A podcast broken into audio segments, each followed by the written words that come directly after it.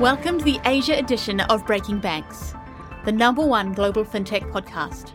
I'm Rachel Williamson. And I'm Karis Palmer. Every fortnight, we dissect the successes and failures of financial innovators and bring you the people at the top of their field working to disrupt banking. From traditional banks doing things differently to startups navigating the unforgiving world of financial services, I'm Simon Spencer, and this is Breaking Banks Asia.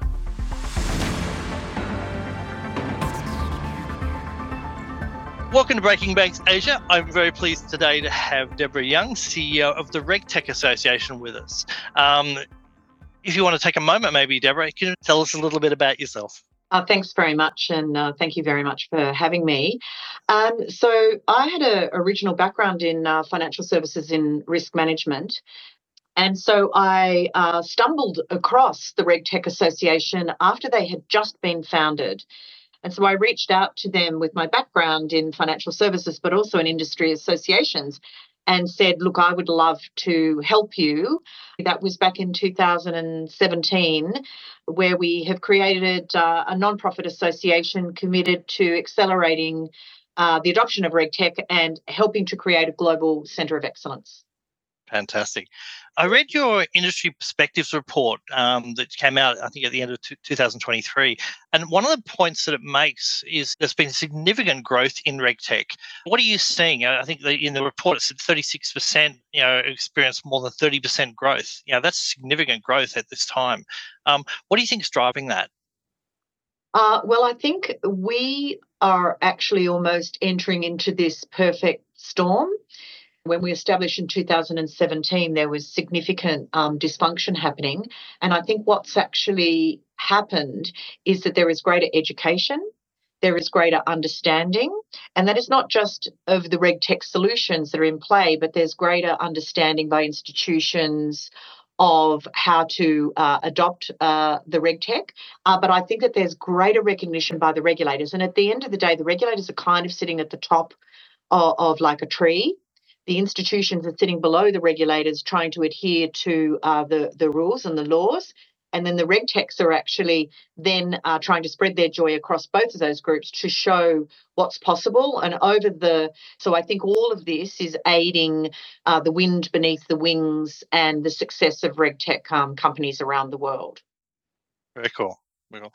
So, um, in terms of products and services, you know, so Reg uh, I think you know we've discussed in the past. You know, is a broad church. There's a lot in it. You know, you know you've got you know the regs around privacy and around data, around ethics, around capital management. But what sort of products and services are you seeing most in demand by regulators? Number one, regulatory reporting. Probably no surprises in that. Uh, second one was ESG reporting. And the third, there were two that followed that in the top three, and that was process automation and then AML uh, CTF applications. Really interesting that we're starting to see um, ESG reporting um, come up as what RegTech and SupTech vendors are being asked to supply and where they're being asked to develop their products is around ESG reporting. So that's a new kid on the on the block. Mm, very interesting. Mm. What about cyber resilience? Do you see that starting to emerge also as an area of regulatory interest? Yes, absolutely. So um, late last year, we embarked upon our, our global roadshow, which covers uh, New York, Washington, DC, uh, UK, um, Singapore, and uh, the APAC region. So we did a, a global roadshow, and I interviewed uh, a number of global regulators. And the top three items that uh, rose to the top were cybersecurity, uh, were AML, CTF, and sanctions. And the third one was applications um, and safety and trust around generative AI. Now, I noticed that in your report, you note out that the majority of RegTechs have fewer than 100 employees. And it's a very broad church of sort of problems and areas that RegTech covers. Um, do you see that being a long term sustainable way forward? Lots of small companies trying to solve um, niche problems, or do you think that you know five years from now we might be looking at a reg tech landscape that's considerably more consolidated? There will be some consolidation.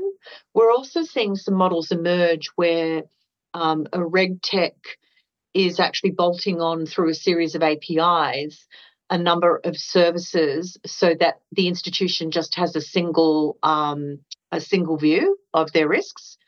So through a series of APIs, the different solutions are sitting behind one single platform. So we may see a little bit more in that space.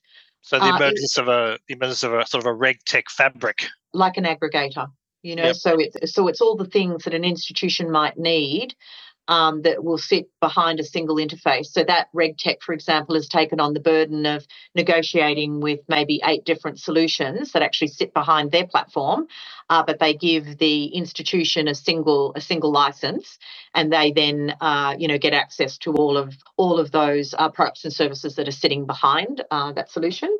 So that could be another way that we see the industry evolve over time. We are seeing more and more consulting firms also are creating their own solutions. So less about individual regtechs and more about going to one of the big companies who are actually developing um, their own. Uh, which is why, with interest, we watch metrics around things like buy versus build and mm-hmm. what people's appetite, what institutions and regulators' appetite are around those things are, are an indicator on whether they're focused on buying SaaS solutions or whether they're going to go to one of the big uh, consulting firms and use their advisory capacity to advise them and then back that up with uh, solutions of their own. And just in terms of your the, the discussion around small organizations, that is very true our organisation um, has members from about 100 RegTech companies from around the world. Most of them are SMEs. We deliberately want to nurture but have annexed our startups. And the reason we segregate them from the SME businesses is that we want to nurture those companies uh, to be bank and financial institution and regulator ready. And so we deliberately, when we started the association, only invited scale up companies and beyond to join because we needed people that had a proposition for a bank. Um, yep. You know, straight away. Yep. I was reading yesterday uh, uh, some of the conversations coming out of the inquiry going on in uh, in New South Wales around professional services and and particularly some sort of ethical behaviours, and, and it was covering the question around conflicts of interests. Um, and you know, the, the, some of the, the inherent conflicts that are built into the consulting model, particularly if you're an accounting firm. I would imagine that the RegTech Association provides a very useful way for a professional services organisation um, to to navigate some of those potential conflicts. Are you seeing sort of your conversations with professional services firms helping provide that independence? So I would say in response to that, uh, when we set out what I'm about to outline, we didn't have that in mind because it was probably prior to this uh, current mm-hmm. inquiry. To your point, professional services offer a broad range of products and services out there to their customer bases. And given that most of them, you know, are started off in audit and most of them offer that audit function as well as a whole host of other things, what we recognized was and it was probably for different reasons, but we've been very careful to ensure that professional services firms join the association under a different style of membership. So we have four main membership categories one is for startups. One is for regtechs, the other one is for corporates. So whether you are a service provider or or whether you are a bank, you would join under that corporate category. But where you are actually acting as a bit of a hybrid model, where you are advising clients, but you are also selling solutions, we wanted to make that crystal clear. Mm-hmm. So we've separated all of those players out into a different category called corporate reg tech. So there is this sense of when uh, we're entertaining one of those big firms that they are not only advising clients, but they're also selling a solution. So that is really patently clear to everybody at the mm-hmm. outset. And that way we did that to actually differentiate them, but also to recognize that obviously if most of our members are SMEs who do not have access to large marketing departments and PR and all of the other things with, you know, and, and slick PowerPoint decks, we wanted recognition and separation of, of them in their approach if they've got RegTech solutions to sell. So we kind of did it for that reason. Makes complete sense. Hmm. Who's the ultimate beneficiary of RegTech? Do consumers care, or do they care Yeah. enough? It's a great it's a great question. So here here would be my nuanced um, response to that. So your mum and dad and my mum and dad don't actually, in my view, don't need to know what RegTech is. However, RegTech actually brings the layer of trust and better product productivity and efficiency by those that use it. And so really what that means is is if an institution has uh, got good cybersecurity, good IT security, better access to real time data around their risks and, and managing of those risks, is able to effectively report those to the regulator, um, is, is actually pivoting away from lots of manual spreadsheets that are kept goodness knows where. If they're looking after all of those things using uh, great RegTech, and the regulator is using great technology with which to analyze and monitor their uh, regulated institutions, then I think the system is safer. The institutions are able to uh, get better products and safer products and services faster out to their customers in a highly competitive environment, I might add. And so the byproduct is, is that our mums and dads can walk around having having some trust in who they are dealing with. So whether that be their bank, their real estate agent, um, or, or their law firm, wh- whomever it is, RegTech can actually be applied in all of those industries. So, for example, that can have a relationship with any business, anytime, anywhere. Are you paying your employees according to the law? Do you actually know who your employees are and have they told you the truth? Do they have the right to work in your country, um, especially with employees that you've never met? So you you will see much more coming out of the RegTech Association around this theme of consumer protection, because regulators care about consumer protection. The writing's on the wall with the institutions where we're hearing from them that the number one reason that they are adopting RegTech as they are at the moment is, is to protect their customers and consumers. And that is great news for RegTech vendors because ultimately, even though they're the bank may be the customer for them, the absolute customer for the regulator and the bank itself is is their customers and consumers more broadly. We've seen some evidence of this extending beyond just consumers to investors or even employees who are thinking about where they want to work, particularly in the when, when you think about the climate credentials and and where do I want to put my super money and and what sort of companies are are, you know behaving in in ethical ways. Do you think that's going to continue? And do you think that you know the RegTech will all, will go beyond just supporting government to actually now providing the sort of transparency that actually many of us would like to have around the companies we interact with, whether we buy from them, whether we work at them, whether we think about investing in their stock, uh, or whether we think as a as a citizen we worry about the capital adequacy and the, and the and the potential risks of those organisations. So, do you see that broadening to being beyond just um, government and and sort of end consumers?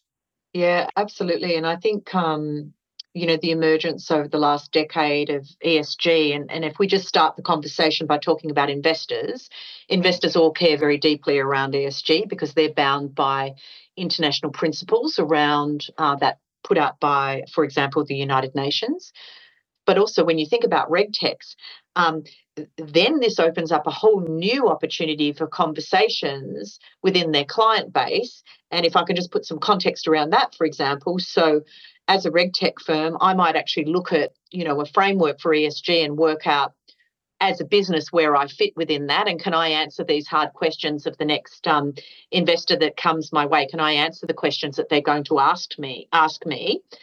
Uh, but secondly, uh, going to one of your points there around how do I broaden out that conversation so that it resonates with the the bank who is my customer, and then on to one of the other points you raised is that the younger generations coming through today, and I know even for my own children who range in age from late 20s to early 30s, are absolutely choosing uh, their vendors based on social reasons. Hmm. Right? What is their uh, commitment to, you know, trafficking and modern slavery? And so all companies everywhere need to start thinking about the changing consumer and how they're going to be able to meet that and state those credentials without greenwashing. So these are clear indicators that that the consumers of tomorrow are going to change and we need to understand what their needs and wants are and everybody you know better have those credentials at the fore because the new generations today will be deciding based on other things other than what we may have traditionally done so, for example, it might not be on price alone, it may be on price, you know. So, yeah, the, the consumer is definitely changing.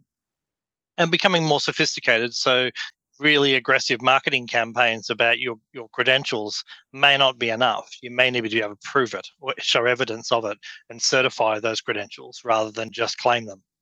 Yes, absolutely. Absolutely. Yep. Just shifting gear a little bit, um, in terms of, there's been a lot of conversations around the world around AI and AI regulation. Uh, I will disclose that I have a, you know, I do work in the in the field, and and I have an opinion that probably you and I may not agree on. So this could be an interesting conversation. I feel like the focus is going heavy on AI regulation. I can understand the reasons behind it, but can you share with me your thoughts around AI regulation and where you see it going over the next sort of six, 12 months in particular? So maybe we're not going to disagree as much as you think. We have to find, uh, we understand the reasons for regulation and it's there to protect uh, people that we've just been talking about. Yes. Um, however, there has to be a balance. There has to be a balance, right? Because I'm sure that it was inconceivable 20 years ago that we were able to plug a question into a computer and that it was going to give us an answer. Mm. Now, whether that answer was right or not um, is is another matter.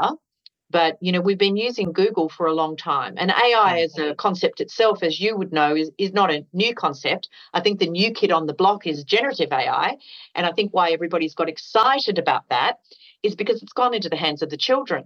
Mm. So everybody's using it. But my personal view is that we need we need to strike a balance. And what I can tell you from the conversations that I've had with institutions and regulators, every single one of them are reasonably positive about it. They are risk averse, of course. So careful, considered, but all of them are trialing it. All of them yes. are trialing it and testing and piloting. So that would say to me is that they are seeing some value or are needing to understand the risks more deeply. And what I can also say, as evidence that stuff is actually happening, a couple of our RegTech vendors are in fact um, already using generative AI in their in their product rollouts. So they're already using it. Can I share a really old-fashioned anecdote? However, however many years ago was it that we got the internet? Do you remember? 25 years ago? Yeah, sort of 1993, 94, exactly. 95. So my boss at the time and that's the web, not the internet, because that goes back another two decades. But right, yes. okay. So the web. Um, so my boss put a terminal in the middle of the office and said, "This terminal has the, in inverted commas, the internet. Uh, you have to book a time if you want to go on to that, but the time is restricted to, and I can't remember what the time was restricted to, but let's say it was 20 minutes. So each of you can't have more than 20 minutes bookable time on this thing because the greatest fear was, oh my goodness, people are going to be surfing the internet for all kinds of things like holidays and social activities and it won't be work related and goodness knows what's on this internet anyway. Like goodness knows. And so you know there you go 25 years ago we that was a form of regulation, if you like. We were just restricting the computer yes. use of the computer because uh, it wasn't in anybody's homes or anything else at that point. So that was a form of regulation back then where that was just a knee jerk reaction on how we're going to control this, how we're going to control it. to fast forward today, so it would seem inconceivable, but that now that all of us use the internet every day and how we actually are moving money, how we're interacting, uh, communicating, we are buying goods and services, all kinds of stuff, right? It was inconceivable 25 years ago. So I think the same thing around generative AI. We never used to use Wikipedia either, you know, because nobody trusted it. Uh, but it's arguable some Wikipedia is probably better than, you know, word of mouth. We would trust more what somebody said than we would trust something that's been cited with references. And so I think we're on an evolution. I remain actually reasonably upbeat around the future of, in particular, generative AI. I mean, AI has been around a long, a long time, and all of us are using it every day without even realizing it. Yep. So does that differ from your point of view? No, I think uh, we are in, in furious agreement on these things. Um, I think you know, it is about getting the balance right. It is about setting up some basic guardrails. It is about creating a level of transparency. Um, here in this country, in Australia, I think we have uh, the long shadow of robo debt that I think was horrendous and awful and a systemic failure at so many levels. And that wasn't AI, that was a very simple set of algorithms uh, compared to AI and I think that long shadow has probably made people um, probably hyper aware, which is a good thing. Um, yeah. And and but I think also it is about looking for that opportunity for innovation. Um, I'm a strong proponent of a multi-model approach around AI rather than the tendency to say I'm going to use Copilot or, or GPT for my for my uh, source of truth. I think that's always uh, somewhat fraught. Um, but I think you know the regulatory element of AI I think will be very important. How we do it in a way that is um, doesn't stifle innovation, but it does create the guardrails so that people don't drive off the road and go and, and, and go overland into places they really shouldn't in, in case in and explore use cases that are that are not constructive to human well-being. Well, there you go. So we are good friends after all. We are. I knew we would be. Look, that's that's all I've got time for at this stage. Um, do you have anything else you'd like to share um, around Reg or any observations you have uh, so you can take us out today? You know, we're really going to talk a lot this year about consumer protection. This really is making sure that the system is stable and safe for everyone.